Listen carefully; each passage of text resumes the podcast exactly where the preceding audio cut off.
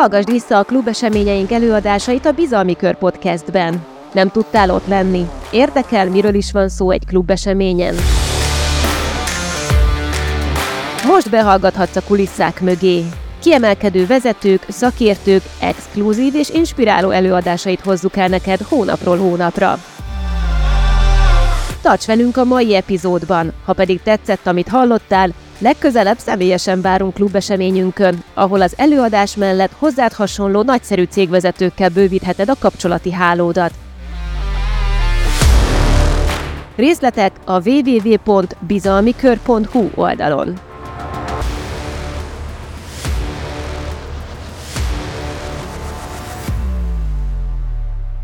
Köszönöm szépen, jó estét mindenkinek, és köszönöm szépen a meghívást, nagy megtiszteltetés, és örömmel.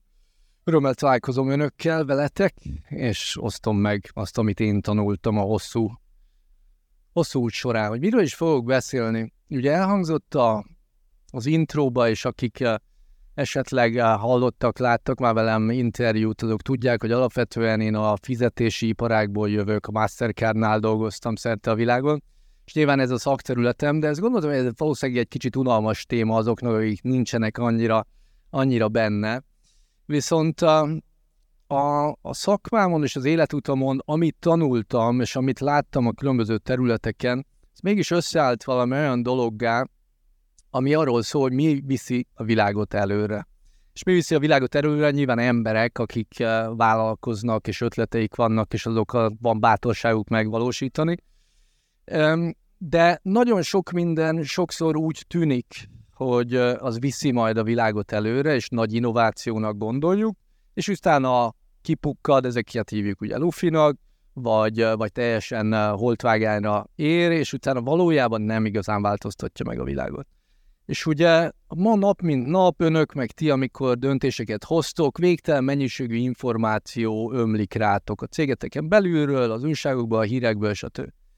És feltételezem, hogy iszonyú nehéz tulajdonképpen megtalálni a csapást, megtalálni azt, hogy abból a végtelen mennyiségű információból mi az, ami hasznos, mi az, ami tényleg fontos lesz, és amire tényleg figyelni kell, mert befolyásolja a cégetek jövőjét, a ti személyes jövőteket, és mi az, ami csak zaj.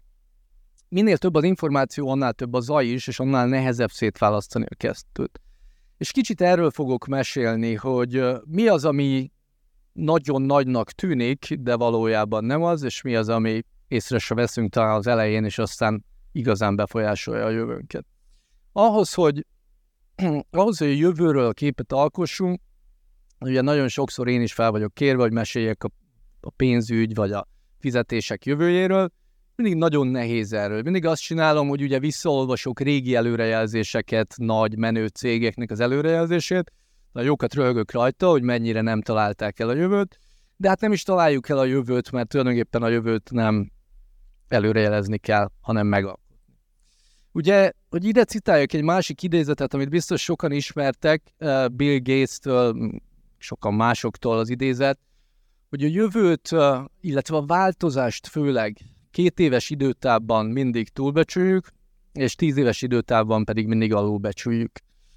Tulajdonképpen az van, hogy nem látunk, nem látjuk azokat a dolgokat, amiket a hosszú, amik a hosszú távú jövőt befolyásolni fogják. Én egy kicsit azon foglak végigvezetni titeket, hogy nem az időtávon múlik, illetve nem csak arról van szó, hogy ilyen időtávban egyikben vakok vagyunk, a másikban meg túl optimisták, hanem egy kicsit az okokra, hogy miért van az, hogy két éves távlatban túlbecsüljük, és tíz éves távlatban megalul. Ahhoz, hogy a jövő befolyásoló dolgokban tisztábban lássunk, én mindig ahhoz folyamodok, mint mondtam, hogy kicsit visszatekerem az időfonalát, és megnézem, hogy mi volt régen, mit gondoltunk, hogy majd lesz ma, ugye a kétezer-egy űrodüsszeával, meg az ezerkilencszáznyolcvannégy, ezek mit gondoltak a régmúltban arról, hogy majd mi lesz a jövő, és ez mennyire jött be. És most egy időutazásra invitálok benneteket, hogy gyertek vissza velem ötven évet, hatvankilenc nyarára, és nézzük meg, hogy ha összeült volna a Bizalmi Kör ezerkilencszázhatvankilencben, és megnézte volna, hogy mi az akkori menő dolgok, mi az akkori á i, meg blockchain, meg én nem tudom, amiről most beszélnek az emberek, akkor miről gondolta volna azt, hogy ez aztán tényleg befolyásolni fogja, hogy hogy élünk, hogy viselkedünk, az üzletünk hogy változik tíz-húsz-ötven éves távon. Ha előveszitek a telefont, amit ne tegyetek most, és beütitek azt, hogy ezerkilencszázhatvankilenc mi történt akkor, mindenféle listában valószínűleg az első helyre ez kerül. ezerkilencszázhatvankilenc volt ugye, amikor először léptünk a Holdra, először szálltunk a Holdra, ugye mi büszke kelet-európaiak tudjuk, hogy ez kamu, mert hogy tíz évvel korábban már a Szovjetunió ugye a Luna kettőt elküldte a Holdra, de az első ember, aki a Holdra lépett, most tegyük fel, hogy ez tényleg ekkor történt, és nem csak a nyugati világ, hanem szinte az egész akkori világ tévét nézni képes része, az élőben nézte, hallgatta a nagy szavakat, amit ugye Armstrong mondott, mert hogy az ő szavai pont arról szóltak, hogy ez igazán befolyásolni fogja a jövőt. Mert hogy mit gondoltak az akkori emberek? Az akkori nem csak a bizalmi kör, bármi véleményformál úgy gondolta, hogy ezerkilencszázhatvankilencben embert tudunk küldeni a Holdra, akkor tíz évvel később, hát rendszeresen fogjunk embereket küldeni a Holdra, húsz évvel később település lesz ott, harminc évvel később már tényleg a, a Lufthansa rendszeres járatot indul, és ötven évvel később, kétezer-huszonháromra, hát már ott fogunk élni, és már a Marsot fogjuk bevenni, vagy a többieket.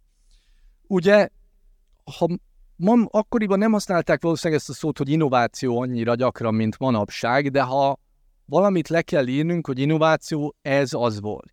négyszázezer ember dolgozott a nászánál azon, hogy összerakják azt, hogy tíz év melóval, ugye Kennedy bejelentése után, hogy ember tudjanak küldeni a Holdra, és vissza is hozzák oda.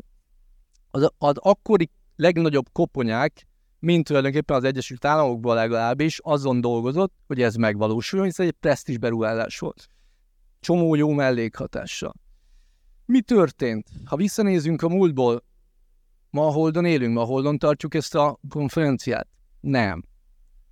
Rendszeres repülőjáratok mentek oda? Nem. Összesen tizenhárom ember járt a Holdon azóta is, azok is mind itt a hatvanas, hetvenes években, és igazán ma újra próbálunk a Holdra menni. Tehát megváltoztatta ez a jövőnket úgy, ahogy akkor, akkori emberek hitték, hogy ez a legnagyobb dolog? Valószínűleg nem, valószínűleg valami hiányzott. Illetve a másik nagy dolog, ami ezerkilencszázhatvankilencben történt. Ez. Uh, ugye a Woodstocki Fesztivál és az egész hatvannyolc-hatvankilences forradalmak. Ez már nem csak az Egyesült Államok, hanem ugye a prágai tavasztól Mexikón át a világ nagyon rossz, sok részét. A fiatalság öntudatra ébredt, más világot akart, szakítani akart egy csomó dolggal, és úgy gondolta, hogy megváltoztatják a világot. Úgy gondolták valószínűleg az akkori fiatalok, hogy a jövő tíz év múlva, húsz év múlva teljesen más lesz, mint az akkori. Ők love, peace, rock and roll-t akartak, és nem azt, amit akkor kaptak. És úgy gondolták, hogy pár év múlva az egész világ követni fogja ezt. Ha pár év múlva nem is, tíz-húsz év múlva, amikor ez a generáció felnő, és hatalomra kerül, vagy vezetők lesznek, akkor majd egy egész más világ jön el. Mi történt ötven évvel később? Mai világ nagy vezetői, azok mind tulajdonképpen búszabb generáció. Donald Trump tizenhét éves volt, és innét száz kilométerre éppen egyetemre készült, mint ahogy ugyanígy um, a kínai elnök is tizenhét éves volt, ekkor Putin tizenhat éves volt, Erdoğan is tizenhét éves volt. Tehát ők maga a búszabb generáció valahol ott vannak a tömegben, lélekben biztosan. Felnőttek, hatalomra kerültek, hát ugye elhozták-e nekünk a Love and Peace forradalmát, nem vagyok teljesen biztos. Tehát valami itt félrecsúszott.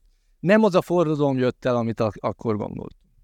De jöjjünk egy kicsit közelebb Európához, hogy mi volt a nem társadalmi innováció, hanem megint vissza technológiai innováció csúcsa Európában.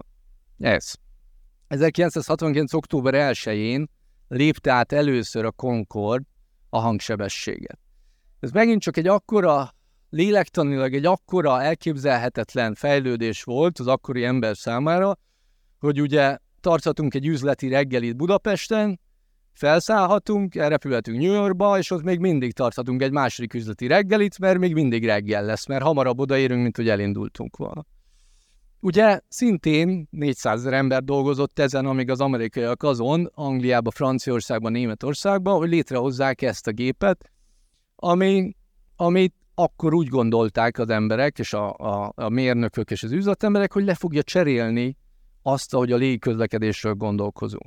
hogy tíz év múlva az összes repülő valahogy így fog kinézni, húsz év múlva pedig nem a hangsebességet, nem szuperszonikus, hanem hiperszonikus sebességet fog elérni, és az egész világot be fogja hálózni, hogy Sydneyből New Yorkba és Londonba ilyenekkel fogunk repkedni, és az egész üzletvitel, ahogy csináljuk, nem a Zoom fogja forradalmasítani, hanem tulajdonképpen bárkivel, bárhol tudunk üzletet kötni, mert pár óra alatt odaérünk a világ másik végére is. Mi történt? Valóban hatalmas innováció volt, és nagyon sokan dolgoztak, és nagyon sok szabadalmat nyújtottak be, és nagyon sok trüváj volt, nagyon nagy trüváj volt, ezt megalkották. Csak hogy összesen tizenhárom ilyen gép készült, két légitársaság rendelt összesen, de valami nem volt jó, valami hiányzott. A hardware forradalmat csinál, de valami hiányzott ahhoz, hogy ez tényleg forradalmasítsa a légiközlekedés, az üzletvitelt és más. Mi hiányzott? Túl drága volt, túl hangos volt, lehet elemezni, de ha innovációra gondolunk ezerkilencszázhatvankilencre, erre biztos, ez biztos, hogy feljön. Számtalan más dolog történt, ami ott ültek az emberek a bizalmi körbe és egyéb döntéshozói székbe, és előrejelezték a jövőt, úgy gondolták, hogy ez meg fogja változtatni. Viszont voltak olyan dolgok, ami nem jelent meg semmiféle címlapon, semmiféle hírekben, de valószínűleg valami eldugott kis cikk volt helyi lapokban, de mégis biztos vagyok benne, hogy olyan termék, amit ma mindannyiatok használ, mindenkinek a zsebében ott van, mindenki ma biztos, hogy használta. Két ilyen dolgot hozok példaként.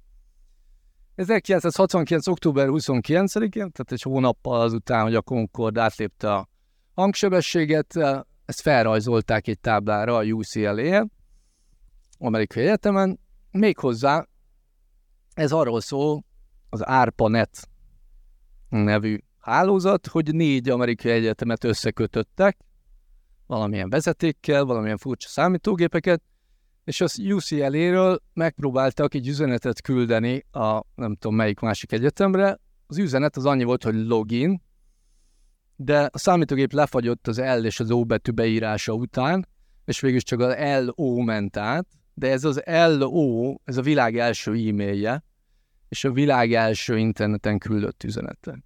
Ekkor ezt pár ember csinálta, senki nem gondolta hatvankilencben, hogy ez az, ami forradalmasítani fogja a jövőt, és ez az, ami megváltoztatja az életünket.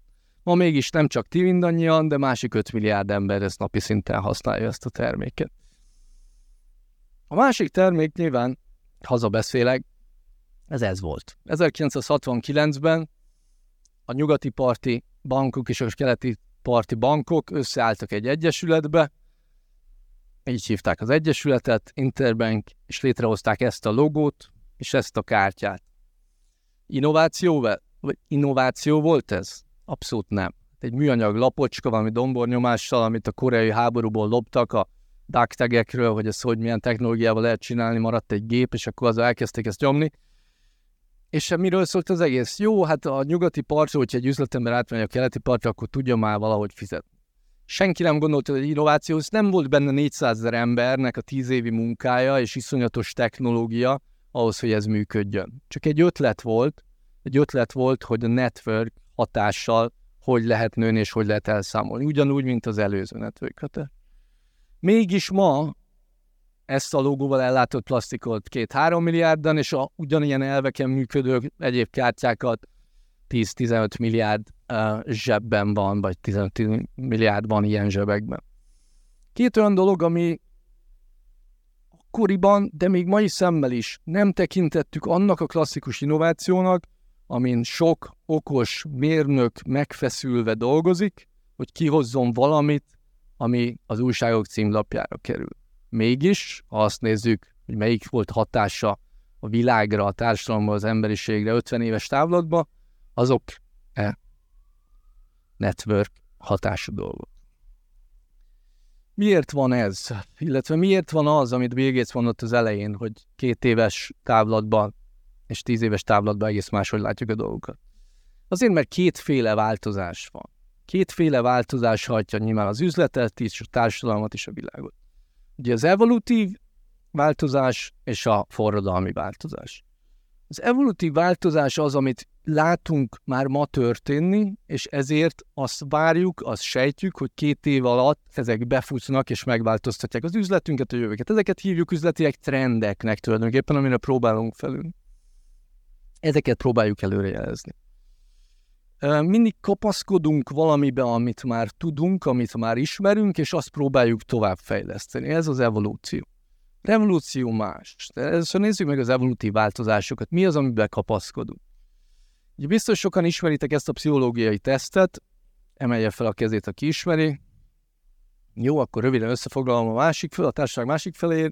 Lényegében arról van szó, hogy betesznek öt majmot egy cellába, és fellógatnak nekik banánt.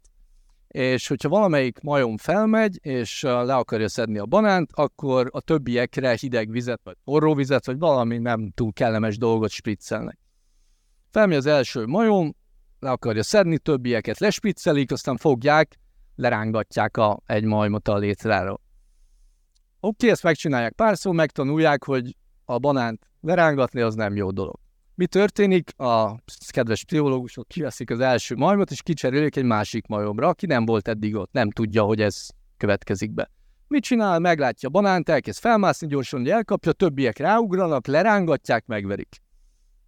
Oké, okay. Pszichológusok kicserélik a második majmot, szintén egy új majomra. Ő is megérkezik, felmászik, le akarja szedni, többiek lerángatják, megverik, nem érte, hogy mi van, de mondja, hogy jó, többet nem mászok fel a banánét. És így sorba, és lassan kicserélik az összes majmot, senki nem tudja, hogy amikor felmegyünk, akkor mi történik, mégis azt tudják, hogy aki megpróbál felmenni, azt lerángatjuk és megverjük. Tehát már nem tudjuk, hogy mi az eredete annak, amit csinálunk, de már megszoktuk, és valamiért így csináljuk.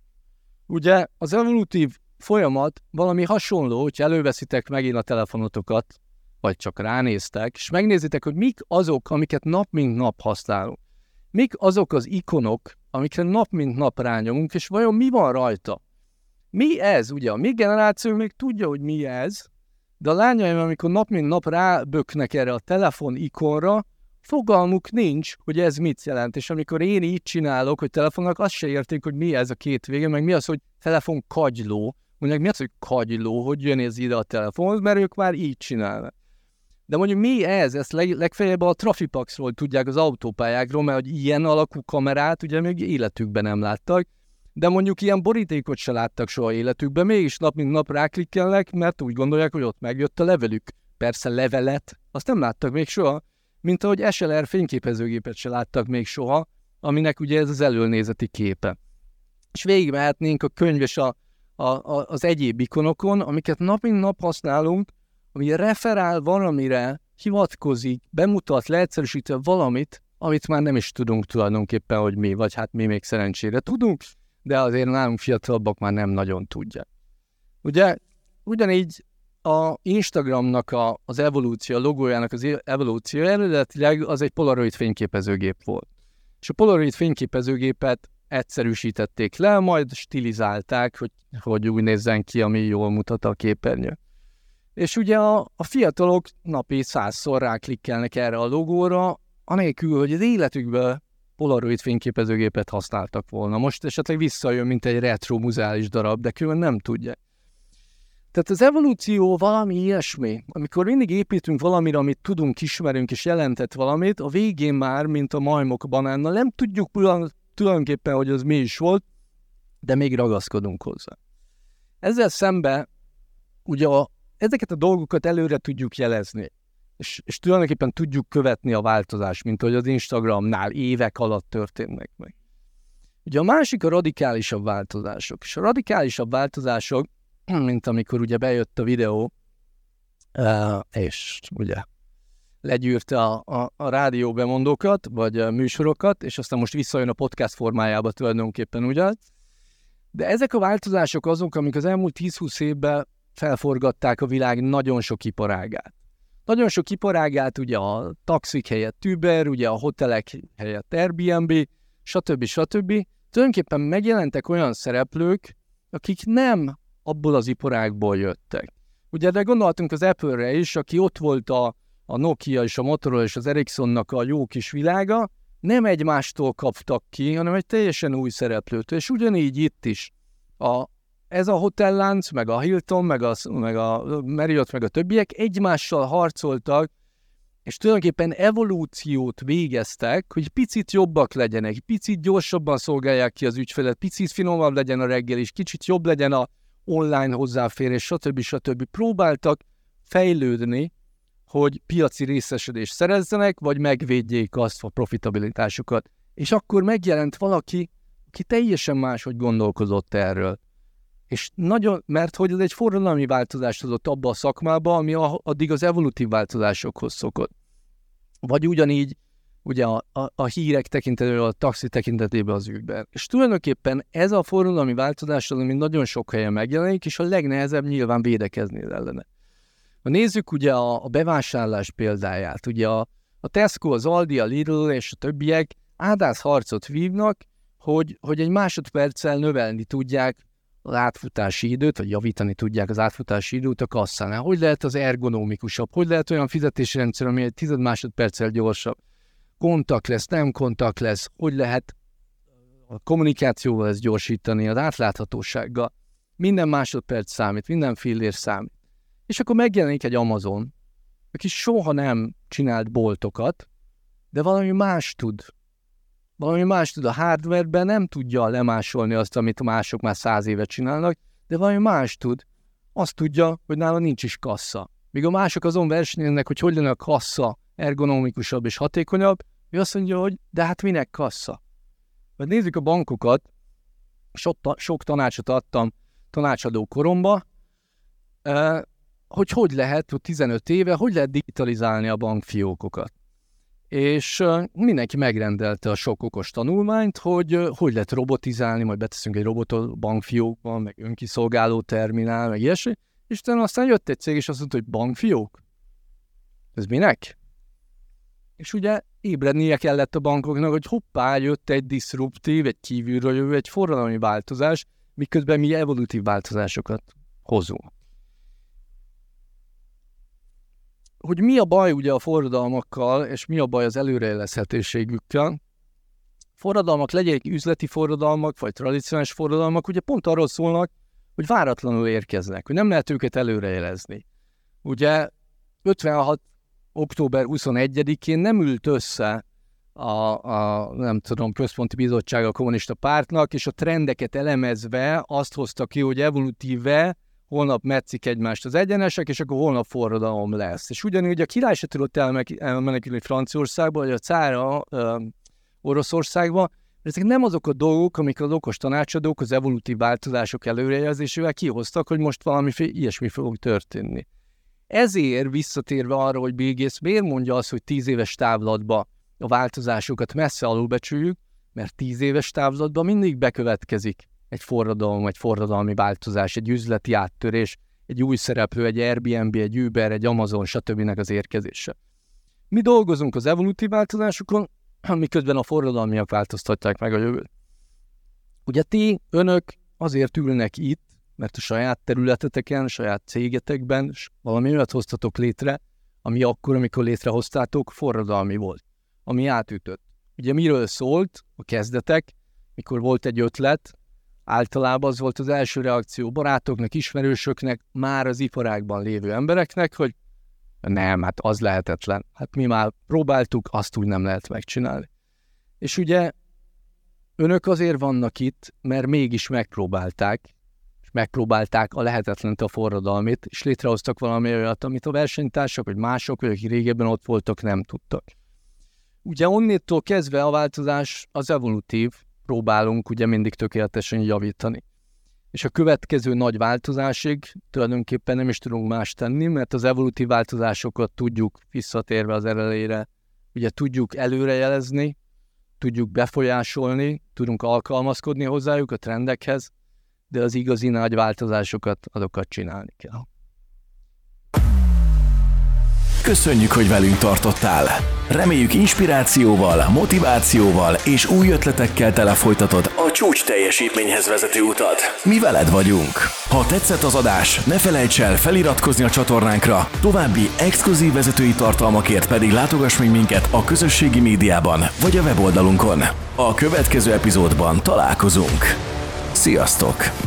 double-u double-u double-u pont bizalmikör pont hu